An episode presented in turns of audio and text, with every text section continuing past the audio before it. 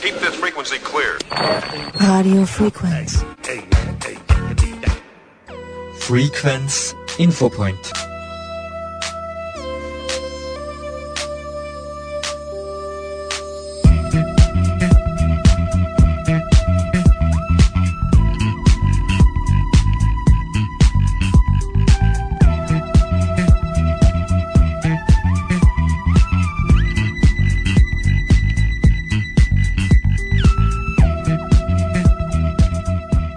Geehrte Hörerinnen und Hörer, Werner Rackel begrüßt Sie recht herzlich am Mikrofon bei Infopoint von Radio Frequenz.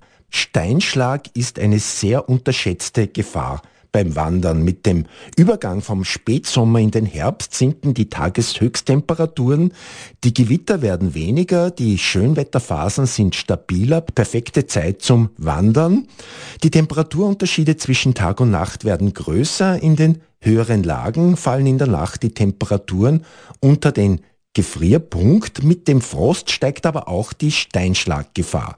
Wie gefährlich der Steinschlag beim Wandern ist und welche Vorsichtsmaßnahmen man ergreifen soll, darüber informiert uns Diplom-Ingenieur Christian Kreutler vom Kuratorium für Verkehrssicherheit. Ich bin seit ungefähr 25 Jahren beim Kuratorium für Verkehrssicherheit und bin dort als Sicherheitsexperte unterwegs. Das heißt, überall dort, wo sich Menschen verletzen können, von der Straße bis ins Gelände, bin ich da bei Projekten involviert, äh, und wir versuchen immer, weil wir so recht praktisch auch veranlagt sind, äh, ganz einfach aus unseren Studien Tipps abzuleiten, um dann äh, Bewusstsein in der Bevölkerung zu schaffen.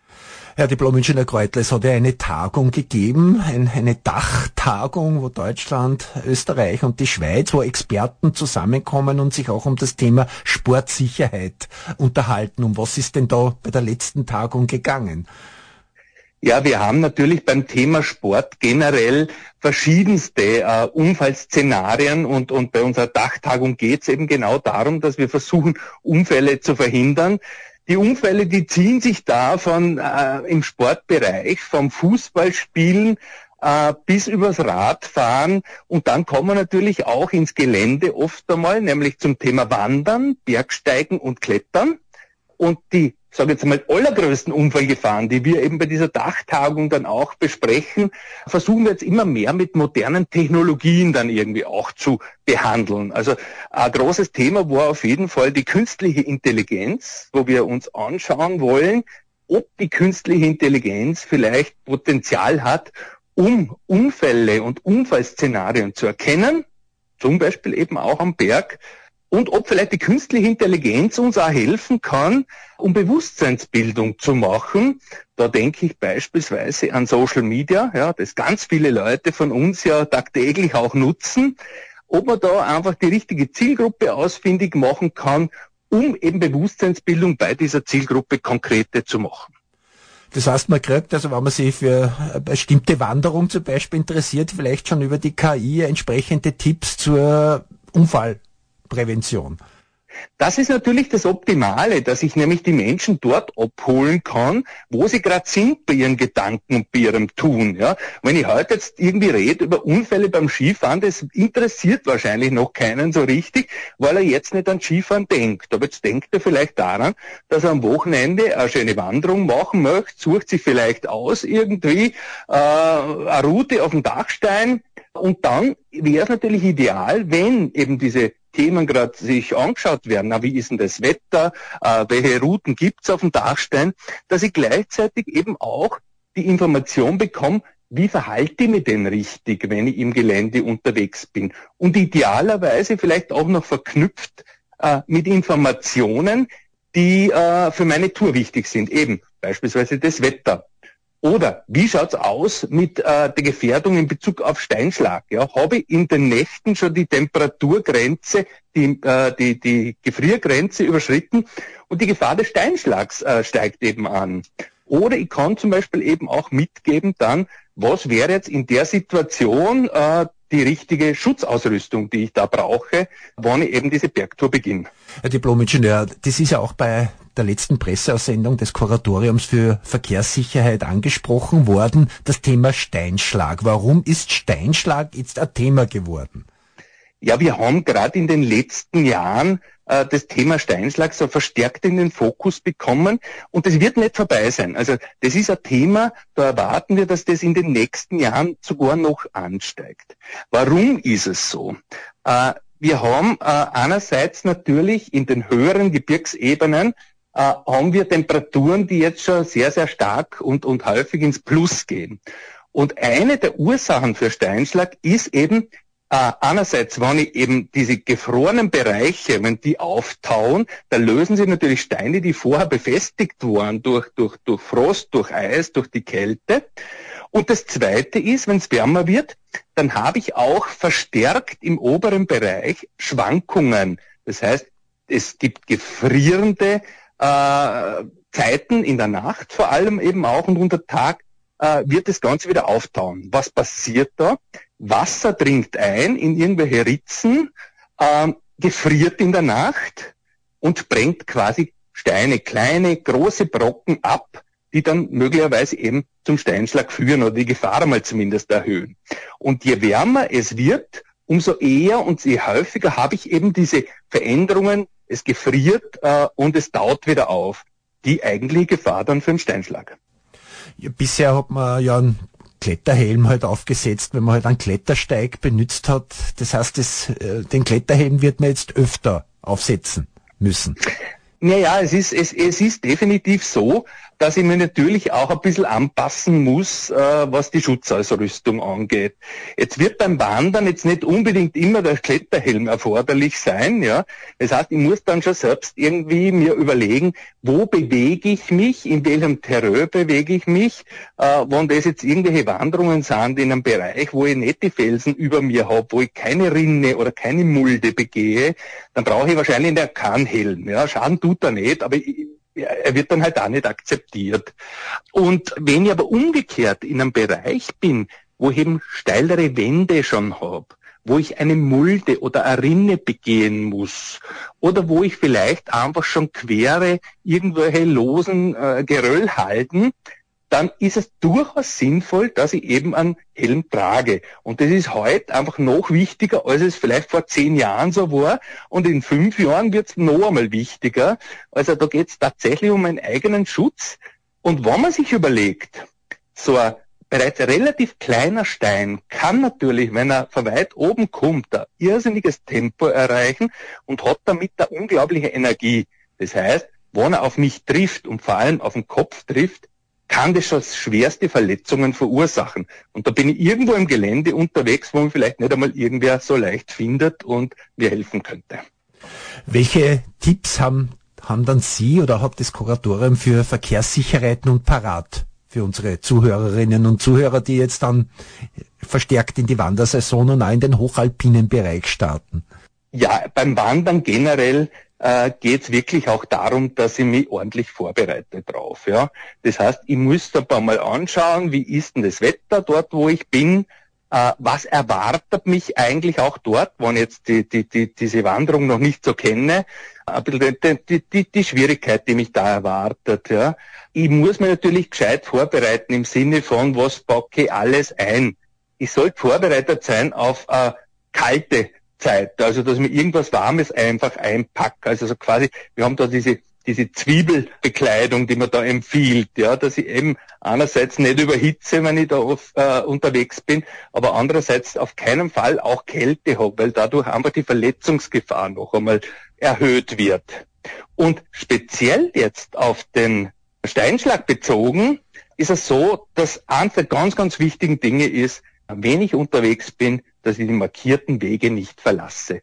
Das sind oft einmal Wege, die angelegt sind dort, wo weniger passiert. Und wenn ich gefährdete Bereiche habe, dann werden die teilweise eben auch vom Alpenverein, von der Naturfreien, von irgendwem ausgeräumt. Und ich bin auf der sichereren Seite. Das bin ich nie am Berg ganz sicher, aber auf der sichereren Seite werde ich sein. Und dann geht es einfach auch als zweites darum, dass ich selber aufpasse, dass ich kein Geröll oder Steine lostrete. Besonders bei Kindern muss man da aufpassen, weil die schmeißen ganz gerne mal einen Stein irgendwo runter.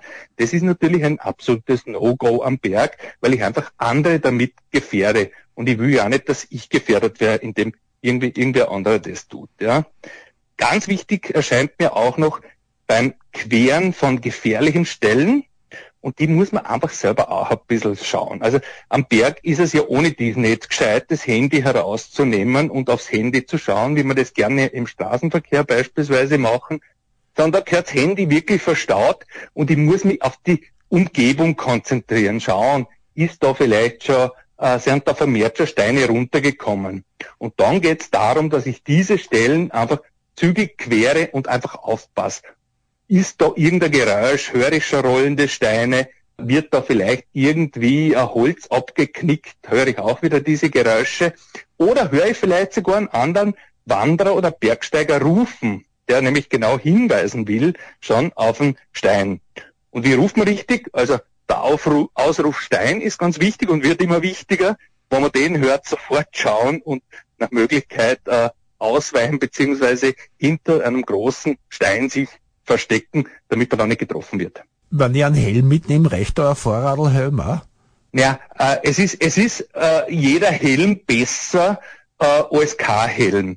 Nur haben wir natürlich irgendwie beim Fahrradhelm die, die, das Problem, dass der jetzt nicht auf diese, auf, auf den Fels und, und, und, und Steinschlag äh, ausgerichtet ist. Ich habe normalerweise beim Fahrradhelm relativ große Lücken im Helm, die ja dafür da sind, dass er, das gescheit durchlüftet wird, der Kopf. Ja. Durch die Geschwindigkeit nicht beim Radfahren funktioniert das ganz gut. Das brauche ich jetzt beim Wandern, beim Kletter weniger. Das zweite ist, dass wenn es zu einem Aufprall kommt, der Fahrradhelm wahrscheinlich nicht ausreichen wird, weil ganz einfach so ein Stein eine wesentlich höhere Geschwindigkeit hat, als ich jemals beim Fahrradfahren zusammenkriege, selbst wenn ich stürze. Also ich sollte mir da idealerweise auf jeden Fall einen Kletterhelm äh, auswählen, weil er ganz einfach eine größere Sicherheit mir bringt. Vielleicht noch ein anderes Thema, das ich ansprechen darf. Bergwandern ist ja auch im Winter sehr beliebt. Oft sind ja aber die Wege, die Wanderwege oder die Bienenwege, weil so viele Leute gehen, auch stark vereist. Da empfiehlt ja das Kuratorium auch, dass man da entsprechende Schutzmaßnahmen ergreift. Ja, also eines der der, der Risiken beim, beim, beim Wandern im Winter, und das ist ja nicht nur äh, eben im, im tiefsten Winter, sondern diese gefrorenen Schneefelder, die habe ich ja relativ bald einmal. Ja? Und vor allem ist es schwierig einzuschätzen, wo habe ich jetzt wirklich einen Schnee, der noch relativ griffig ist, wo ich mit hohen Bergschuhen gut durchkomme und wo ist dieser Schnee schon so weit gefroren, zum Beispiel eben indem es wieder aufgetaut ist und danach wieder gefroren ist. Das sind so Situationen, die können wirklich aalglatt, wie man so sagt, werden und damit sind sie einfach nicht mehr sicher zu begehen. Man fühlt sich dann eh sehr, sehr unwohl und da gibt's aber ganz einfach ein, ein relativ einfaches Mittel, das ich mithaben kann und das ich überall dort, wo ich so in Schneegegenden komme, eigentlich dabei haben sollte. Das sind Spikes, Spikes, die ich auf die Bergschuhe raufgeben kann. Je nachdem, wo ich dann unterwegs bin, ja, wenn das jetzt irgendwie steilere äh, Hänge sind, die ich damit gehen will, dann müssen diese Spikes natürlich auch entsprechend längere Zacken haben und besser dafür geeignet sein. Man spricht da auch von Steigeisen, ja, die man auch durchaus im Hochgebirge verwenden kann und sogar auf Eisflächen verwenden kann.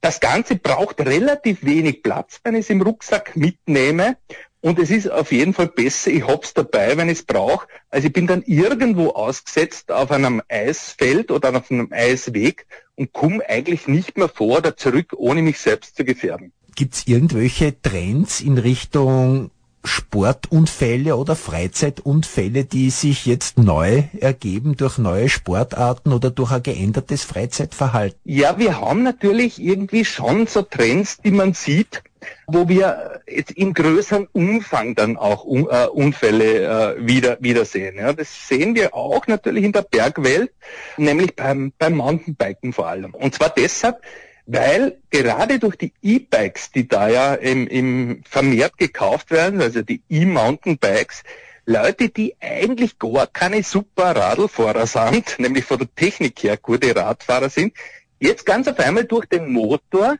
irgendwelche Berge rauffahren können. Und da reicht, da brauche ich gar nicht ganz hoch rauf, da reicht schon, wenn ich irgendwelche Waldstrecken abfahre und ganz einfach das Handling nicht wirklich äh, beherrsche. Oder eben auch die Kondition in Wirklichkeit nicht habe, um diese Strecken zu fahren, die auf einmal diese Leute, die vorher kaum Rad gefahren sind, versuchen zu fahren. Da sehen wir einfach, dass da sehr, sehr viele Unfälle passieren, dass die Krankenhäuser in der Saison, wo die Radlfahrer unterwegs sind, voll sind. Im Winter sind es sowieso teilweise voll. Äh, in Schladming weiß ich's, da habe ich gerade letztes Jahr einen Freund hinbringen müssen, leider, beim, vom Skifahren. Und im Sommer sind immer mehr gefüllt dann letztendlich eben auch durch die Radfahrer, die da auf den ähnlichen, in den ähnlichen Gegenden unterwegs sind. Auch da natürlich geht es einfach darum, dass ich dieses Fahrzeug, das E-Bike, einfach wirklich vorher beherrsche, ich ins Gelände damit fahre. Ja, da gehört einiges dazu, um das sicher zu beherrschen. Und ganz einfach mich selbst nicht überschätze. Nur weil ich jetzt einen Motor habe, kann ich nicht den ganzen Tag im Gelände herumfahren, volle Konzentration haben, die Kondition haben, die ich da trotzdem brauche, trotz Motorunterstützung. Und ich muss mir auch überlegen, ich muss irgendwann wieder mal heimkommen. Und da übernehmen sich einfach viele. Die zwei größten Unfallursachen sind in Wirklichkeit eben das Bremsen und das andere ist das Kurvenfahren. Da, da gibt's die meisten Fehler. Und es ist ja echt nicht so leicht. Und, und, und gerade mit diesen äh, modernen Mountainbikes, mit Top-Bremsen, die die haben, ähm, ist man dann leicht verleitet, einmal voll zu bremsen. Entweder man rutscht weg oder es überschlagt einem und beides äh, ist eigentlich vom Ergebnis her dasselbe. Ich lande im Krankenhaus und das wollen wir alle nicht. Da ist der Spaß dann nicht mehr da. Das war der Sicherheitsexperte, Diplomingenieur Christian Kreutler vom Kuratorium für Verkehrssicherheit. Gefährliche Wanderabschnitte erkennt man leichter, wenn man mit offenen Augen durch die Natur geht. Die Empfehlung der Sicherheitsexperten lautet, lassen Sie Ihr Mobiltelefon in der Tasche und sehen Sie sich bewusst die Umgebung an. Erhöhte Vorsicht gilt bei Mulden und Rinnen. Stellen, an denen bereits loses Gestein liegt, sollte man achtsam und zügig durchwandern. this frequency clear. Audio frequency.